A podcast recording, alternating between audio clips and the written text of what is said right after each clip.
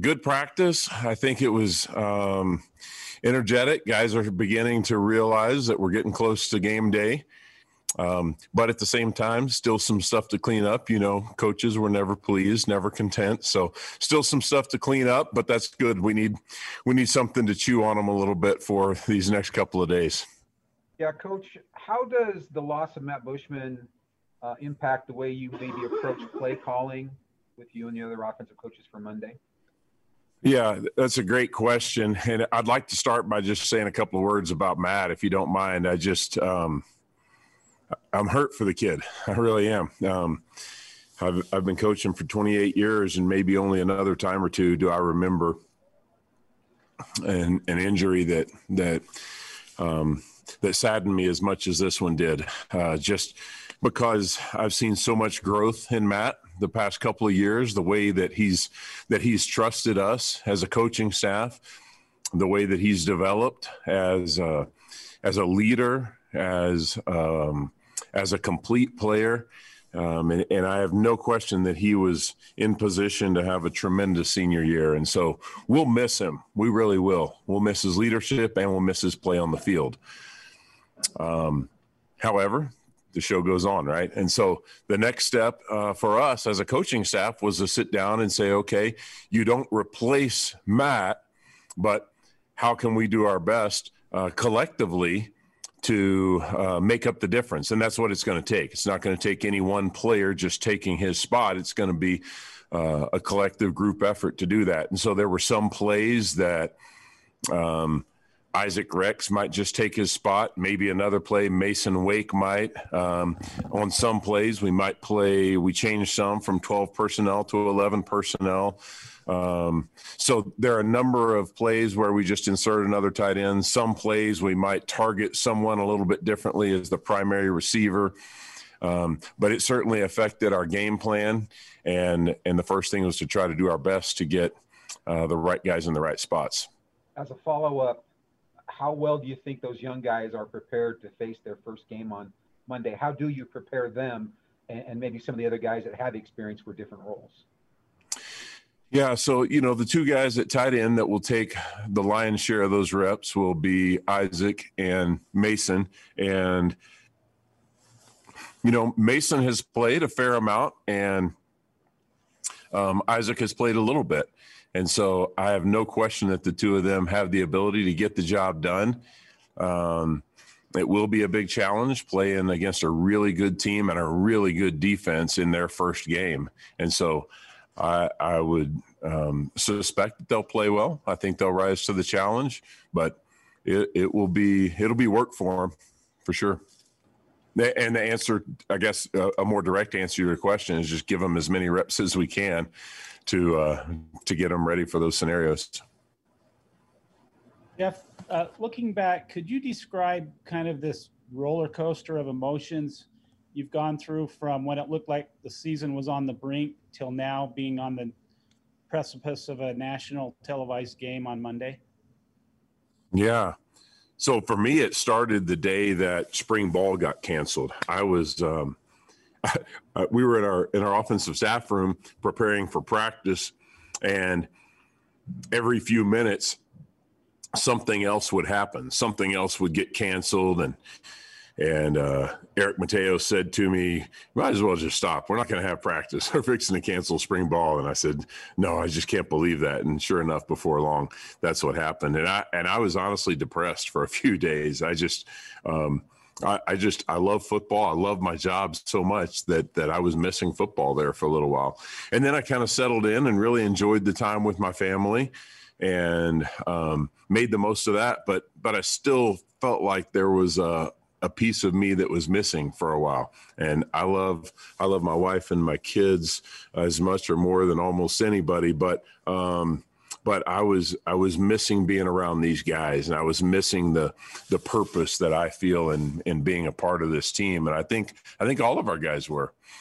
And then, uh, and then having the opportunity to come back and practice was really cool. And then when we found out that some of our games were canceled, then there was a challenge and, and kind of a new challenge. And, and that was are we going to play? And I, I just kept telling the offense, prepare to play, be prepared to play. We are going to play football again at some point. We don't know who will play and we don't know when that first game will be, but we will play football again someday. And, and we just need to be ready for that day and for whomever is, is slated on our schedule first. And, and I'll commend our, our team for being willing to do that. And yeah, the position that, that we're in now to be this close to, to playing a big game is uh, is exciting. I just I feel really blessed to be in the opportunity, and, and I'm thankful and thankful that when everybody else in the West is not playing, that we still get a chance to. Coach, I wanted to ask you about Navy's defense. Coach Newberry last year came and really revolutionized what they were doing. A lot of sacks, really a big uptick last year. What do you see from them on film? Yeah, they are a really, really, really good defense. sixteenth in the nation in total defense, and they play in a league where teams score points.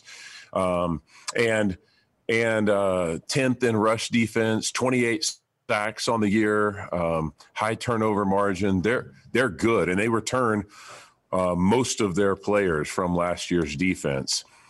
Um, a little bit atypical from what you would normally see with an academy defense, very aggressive, um, more more zero coverage blitzes than what I've seen from anyone probably since I was coaching at Virginia Tech with Bud Foster, the defensive coordinator there, who would call a zero blitz anytime, anywhere. And, and this guy's kind of the same way. And, you know, most defenses will reserve those blitzes for specific scenarios, maybe the low red zone inside the ten-yard line or a goal line short yardage situation or the end of the game when they've got to get the ball back.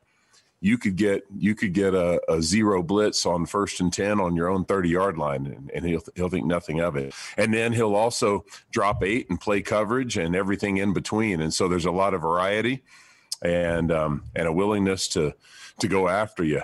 And so I, I really respect the guy and what he's done there. I respect their players. They play incredibly hard, and it'll be a great challenge for us, to be honest with you.